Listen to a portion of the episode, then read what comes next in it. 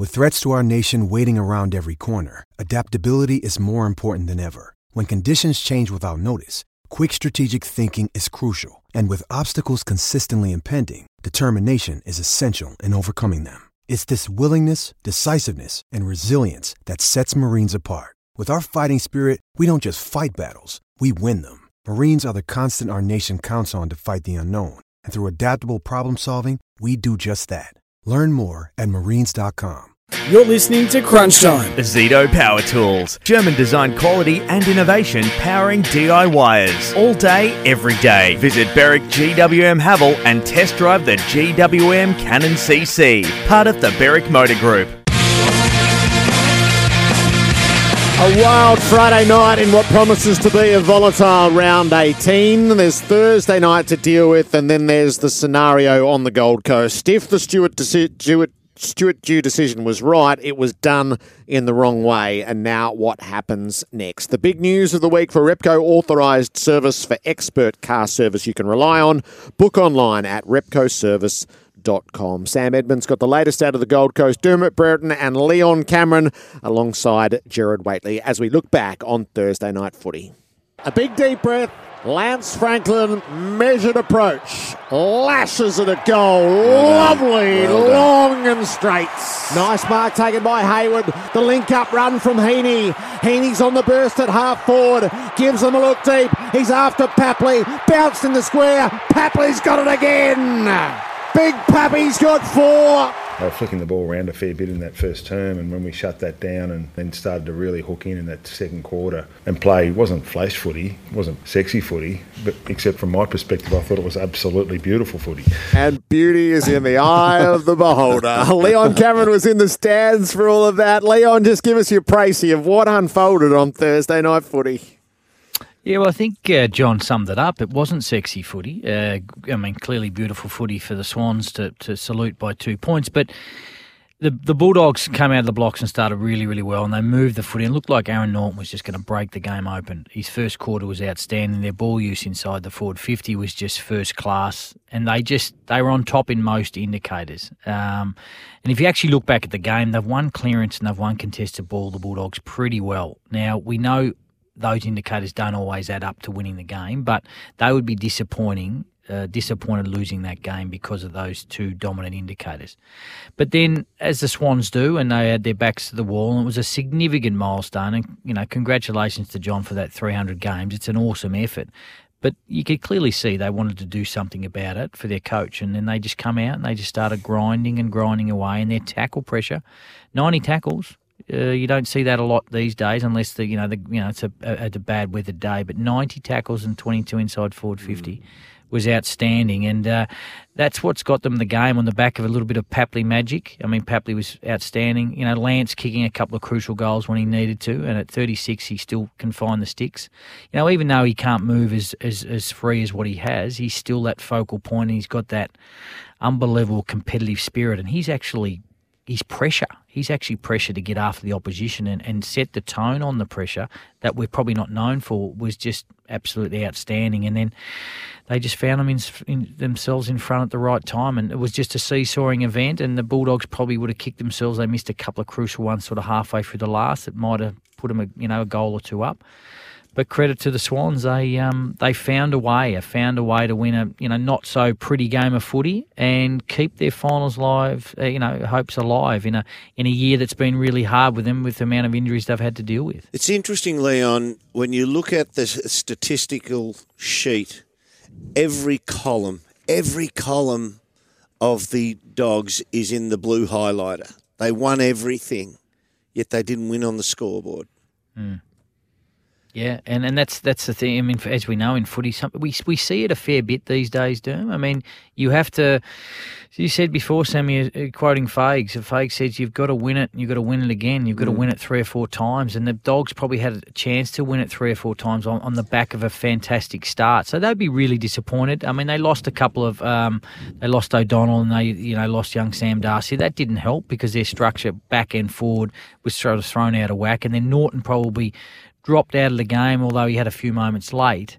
Um, but yeah, all indicators pointed to that. But um, you know, I think the Swans on the back of probably some, um, you know, pretty, you know, tough feedback from David King about, you know, the Swans being a little bit softer, not the Swans of old. I mean, he went pretty hard during the week, and there's no doubt that would have sparked a few of them into action. And um, yeah, tackle pressure was just first class, and um, you know, they, they found a way to, to, to get that result. Can I ask you uh, about the the game style of the dogs. When the ball's up for grab at a, at a stoppage, up for grabs, and they get first hands on and they give that neat little handball sideways two metres, and then that one is goes 45 degrees in reverse for a three metre handball, and then it goes right to the back, and then it might come forward. So there's three or four. There's chain handball in and around the stoppage, and it looks slick, and it it gets to the outside, but in that time, it's three or four seconds that the forward for the dogs saying, is this the moment? Is this the trigger mm. moment? Do I lead now? Is that something that the coach says, that's the way we play. I'm coaching that into them, or that's the instinct of our players. I allow it to happen, or would the coach look at that and say, uh, "That's not what I want, but I can't stop it"? How does that play? Because it's as you've got to run the ball a long way forward if you're going to do that to get real advantage because otherwise your forwards become totally stationary for the kick that it, that eventually comes from that small chain of handballs. Yeah, look, it's, it's no doubt that's the way they want to play. I mean, the dogs have been known for that, yeah. uh, flicking the the ball around. The the real you know, drilling down on it is it if they're losing ground or if they go, you know, 45 out, then they might go backwards because the pressure is invited. Um, is it helping the forward line, the forward six to adapt? Do they have to, you know, nearly go five times before it does come forward? Um, whereas, uh, you know, a lot of other clubs might go, no, one flick, surge ball, or they're out breakthrough kick. So it's the way they play. They want to bring in their halfbacks in Richards and Dale as well, and yep. they rely on their wings to hold great balance. And, and, and, and no, I'm not surprised that the Swans had 90 tackles because of the way the Bulldogs use their hands. It gives you an opportunity to tackle uh, and get at them. But yeah, that's look, the natural I, enemy I, of that that style absolutely. game, isn't I, it? Look, and, and, look, you probably they probably look at it and they'll have a tipping point, and maybe the tipping point was on the weekend on Thursday night, and maybe they went too far. But they are drill. Bontempelli, Liberatore, they're very, very good. Macrae, they're very good with their hands. Treloar, that's what their that's what their list is. I think if you you know had, if you had an explosive De Goey or someone like that that came through that uh, midfield at the Bulldogs, would they be a little bit more go forward? Uh, they probably would, but they're probably playing to their strength. But there's no doubt there would be a tipping point. And at times throughout games, Bevo would be going, no, this is too much. We are getting run down. Uh, they're closing our space. We need to surge the ball a little bit more. The pressure's really high. Let's give our forwards a chance. And probably they overwent the mark a little bit on the weekend. Because if I'm looking at that, analysing uh, purely in an analytical form, you can have those players being brilliant by hand, close in, hit that target. There's a there's a man, a opposition player, half a metre off them. They take, they receive, and give within half a second themselves, and they do it to somebody else, and that is brilliant. But unless you can get the ball moving and in a, pure flow forward, 15 to 20 metres forward of where the pack started, the forward is still in the starting position with a backman against him, and he's momentarily gone, now's the, mo- oh no, oh, now it's going. And he stutters and he does not know when to go unless that ball comes forward of the pack eventually. Like Collingwood take it out the front side. Richmond yeah. used to take it out the front side, and the backman goes into overdrive panic. They don't go into overdrive panic if the ball is fed backwards or sideways, and that's where the kick comes from. So eh, eh, you can be brilliant at those handballs, but I don't think it ultimately, more often than not, benefits your team. Yeah, I mean, ultimately, you, you, just summed it up. If you can come out the front more than not, and you might get, let's just say, if you have 30 opportunities throughout the game, can you come out the front eight or 10 times? Or are you going backwards? Are you drilled just to go backwards? It depends on your list. Collingwood we talk about, I know we've touched on before, but having the best decision, I, I, I have think they have the four best decision makers in the AFL, in Pendlebury, the two Daicos brothers, um, and De Goey. And so uh, they just make great decisions about going at the front. They don't keep going back. Now, would they practice that? Absolutely. At their training sessions, are we practicing going through the front? But it does help when you've got leg speed and ability to pause and hold and then and then move like Pendlebury does and Daicos as well. So, yeah, look, there's no doubt that they would look at that as well, the Dogs, and they probably tipped over the mark on the weekend and, and invited more pressure from the Swans because to have 90 tackles like they did, they that helped them win the game on the back of Gulden and Papley having some brilliant moments. It helped the Swans win the game because of the Bogs, uh, the Dogs using the overusing the ball a little bit. Sam, how did Dan Rampe, uh, Dane Rampe end up with a, a two-match suspension? Very curious one. How often have we said this week upon week? So this is a delay concussion for Lachie McNeil of the Western Bulldogs, who played out the game after well a body check and a head clash instigated by Sydney's co-captain Dane Rampe off the ball. Now, I've checked in with the Swans, so uh, the way it reads, Gerard, is rough conduct. It's careless, high and high. So it happened in the first quarter. So that's a two-match sanction under Michael Christian's um, code. But is it considered in play? Because they're just they're, they're, they're running for position. yeah, well, it's, it it's doesn't careless. matter. Doesn't matter. It's, And it's deemed careless. So uh, Okay. these are the boxes that Chris O has to tick because Yeah. the medical reports come back. Now, the medical report you'd think will be absolutely key to this because I've checked in with Sydney. They're not committing to an appeal as yet. They'll decide this afternoon whether they'll challenge it or not. But the obvious question is how do you know for sure that this was the incident that led to Lachie McNeil's delayed concussion? So uh, uh, I'm assuming a lot will depend on the Western Bulldogs medical report. As I say, Lockie McNeil actually played out the game before suffering some concussion symptoms. He's now in the protocols and won't play for the minimum 12 days, as we know. So a curious one for Dane Rampe. We'll hear more from Sydney later on. All right, the, the week on the Gold Coast. Why, why don't you start, Sam, with what happens next before we look back on what transpired? I'm not sure this is going to be anything close to a process. I'll state that now. In terms of Stuart Dew's replacement, there'll be a hit list and there'll be a headhunt, and and that's probably being more open-minded than some who sit close to this, who firmly believe this is Damien Hardwick's job, regardless of how it might be dressed up by the club. The Suns search starts here and it most likely ends here. Now, this isn't a big fishing net. This is the single lure derm out on the bay. You are going for one particular type of one particular variety, and then if you don't get him, you're using some other bait. So that's Ken Hinkley, who would like to stay at Port Adelaide. Uh, make no mistake about it. If they want him to stay as much as he wants to stay, so it's probably likely a five-year contract. It resides for whoever takes it on the Suns. I'd think think something like three gets Ken to stay at Port Adelaide, and that's three without it being full of triggers and conditions and the like. He would want none of this at the moment. There's a premiership to win, of course. He's so close with the players, it'd be hard to leave unless the offer from Port is substandard. Just while we're on Ken, the other factor is his long-time football manager, Chris Davies, who the AFL's looking for a football department people, as we know. He could do that job, perhaps under, say, a, a Brendan Gale on his ear. But I'm also hearing there's some other clubs out there who see Chris Davies as a CEO. And so Chris Davies and Ken Hinkley, they go a long way back. And Chris and he get along so well, and he's been so important for Ken in the sense that he shields him from all that outside noise. You, you, your classic football manager, if you like, and as we know over time, there's been a lot of outside noise for Ken Hinkley. But you speak to people who look after the future of coaches in the industry, and they tell you that Gold Coast just hasn't picked up the phone.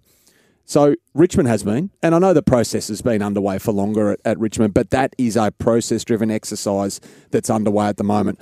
Everything you hear is that Gold Coast will be surgical, it'll be specific. They'll go for one man. We think that's Damien Hardwick, and then failing that, we're getting into the other names that we know that uh, may or may not be available. Gerard. So on the Port Adelaide front, Dermott, to resume our old conversation, now there is a cause to sign him. So y you've quite rightly pushed me away and said, "Well, where's he going?" Well, the Gold Coast is in play, Dermott. Is it? It's time. Y- Or yes, well, you're dead right. um, how do you answer that? Uh, or It's did I? two weeks to two weeks to August, isn't it? Derek? Isn't it August one? So once you're August, you may as well be July. Mm. And Yeah. uh, for Or do they say, well, Hardwick's on the table as well? That's who we think they really want. Yeah, there's a little bit of posturing. Or, or then do you play smarty pants and say, well, August, mid August, why don't you go? start moving the posts again? We love our guy. Here's the contract. Yeah, that Wouldn't is that be true. the right thing to do? That is true. I know, I know. Yeah, but yeah, then you uh, have to ask the question, us from the outside, saying, are there people within Port Adelaide who, who genuinely love him? That's right. So, do you love him or not? Yeah. It's time to put the roses on the table. I think if it's a two year contract and it's full of the conditions that we mentioned, I think it's going to be pretty hard for Ken to stay there if Gold Coast come with, as I say, something like a five, all that security. He's worked there before. I think Kenny would be magnificent with those kids up on the Gold Coast. You don't have to build anything, it's laid out. You've got more academy kids coming in. All right. So, and what happened? The last three coaches that have lost their jobs in the AFL have had their dignity shredded on the way out the door. Now, that's not to say whether the decisions were right or wrong, but Ben Rutten, Brett Rutten, and Stuart Dew were treated appallingly. Leon Cameron is the last man to leave a job. I'm going to ask Leon, did you leave your job with your dignity intact? It's a good question, Gerard. Uh, look, it, mine was different. I mean, I got to a stage where I'd been there for 10 years at the club and coaching for just under nine. And we were two and six. And look, we're in the win loss business. And, and we made a decision as a footy club at the start of the year to get towards the end of the year because the next coach would have a three year deal. Now, whether that was going to be me or someone else.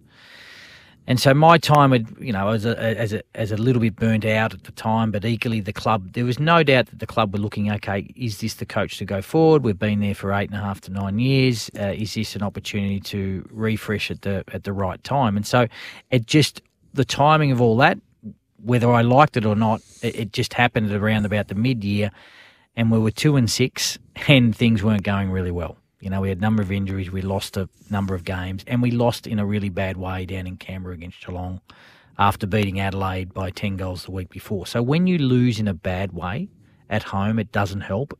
On top of the scrutiny that you're already going through of, okay, are you going to be the coach for the, you know, the club for the next two or three years? So in the end, I got to a stage and I said, well, it's probably the right time for both coach and um, club to make a decision and we I had that chat with the CEO Dave Matthews during the week that I finished up, and I said it's probably the right time. Um, as much as what I was holding on and thinking that I would love to continue on to coach, sometimes you've probably just got to put that behind you and go it's it is it is the right time. They probably need a new voice and a fresh voice and and that's the decision that uh, um, we made. In the environment leon what what happens to um, the levels of trust, um, suspicions around conversations that might be transpiring, and when the outside infiltrates. Like there was a report a couple of weeks out from you that, and Caroline Wilson did it on Footy Classified in your scenario as well, saying that the position was untenable. What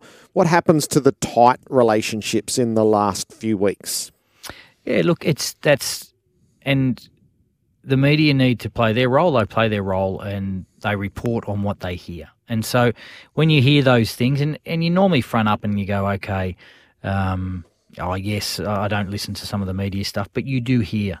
You don't hear it all, but you do hear some of it. And, you know, we're shielded away in Sydney at times. But I heard that and I thought, okay, is that is that real?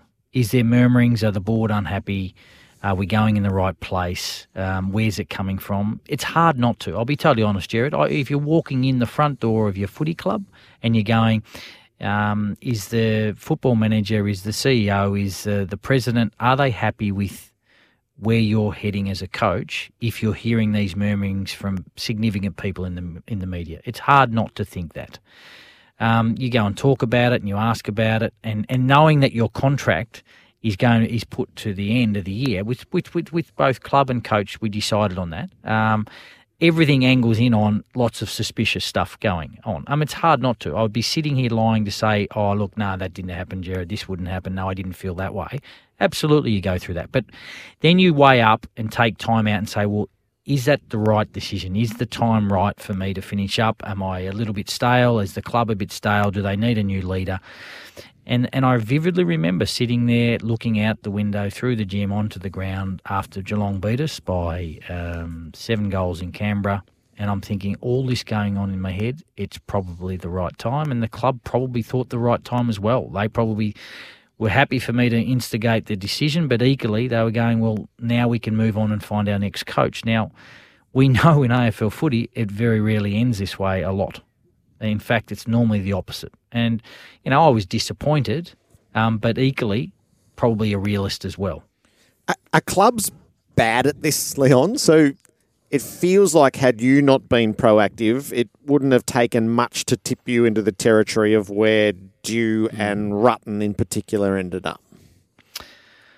Um, are they bad at it? Well, I suppose you only have to look at history and some of the. You just pointed out the last three, Gerard, which has been tough. Um, the hardest thing that swirls around in AFL football, and Sam, you've just touched on it about Damien Hardwick. I mean, let's be totally honest here.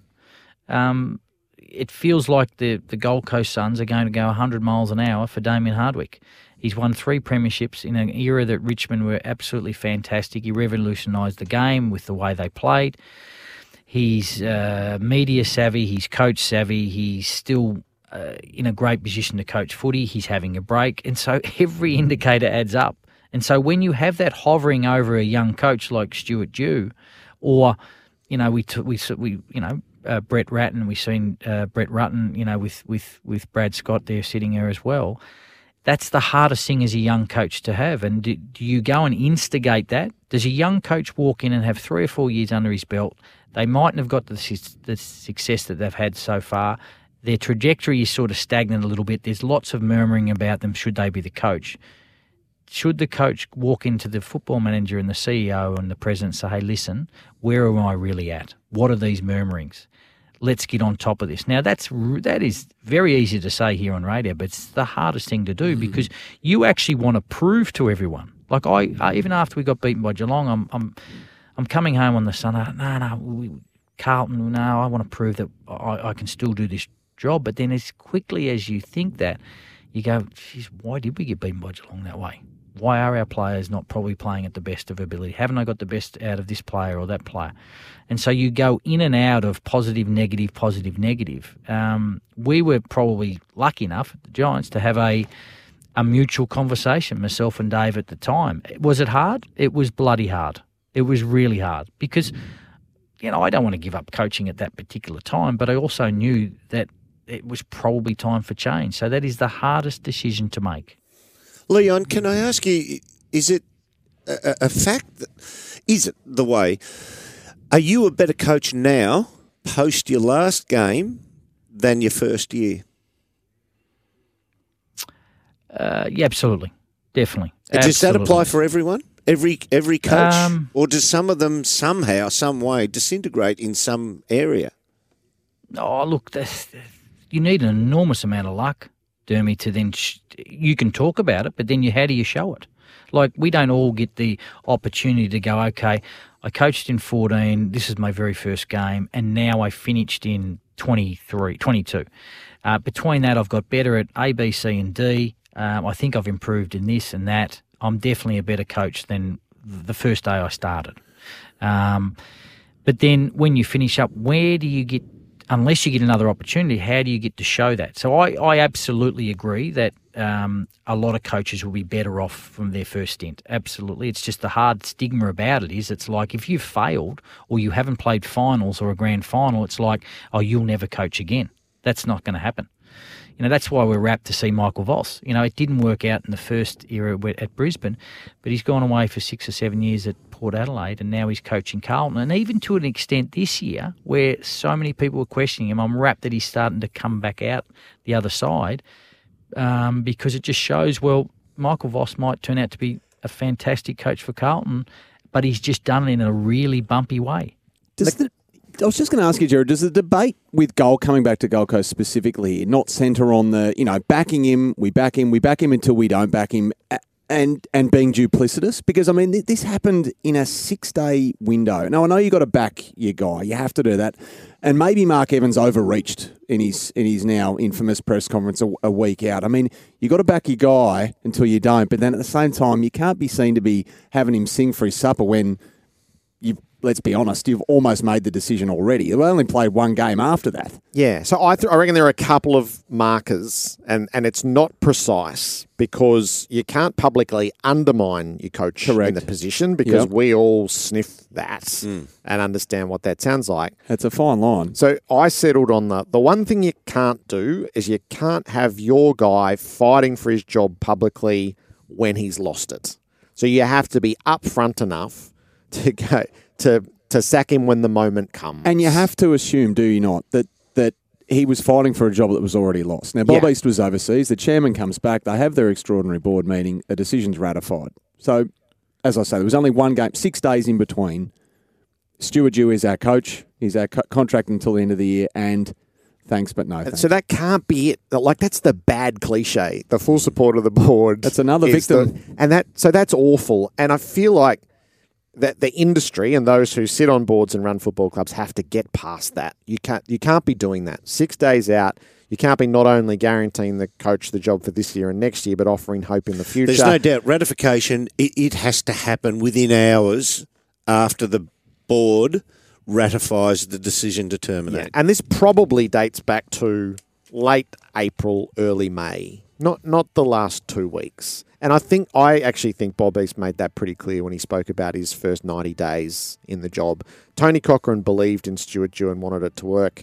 Bob East didn't. And they were making their manoeuvres to find an exit strategy. Had they lost those games in Darwin at four and eight, he would have been out then. It lingered on, and they all get so badly hurt by it. Hmm. The news of the week for Repco Authorised Service Penrite Oil and your local Repco Authorised Service. This is Crunch Time.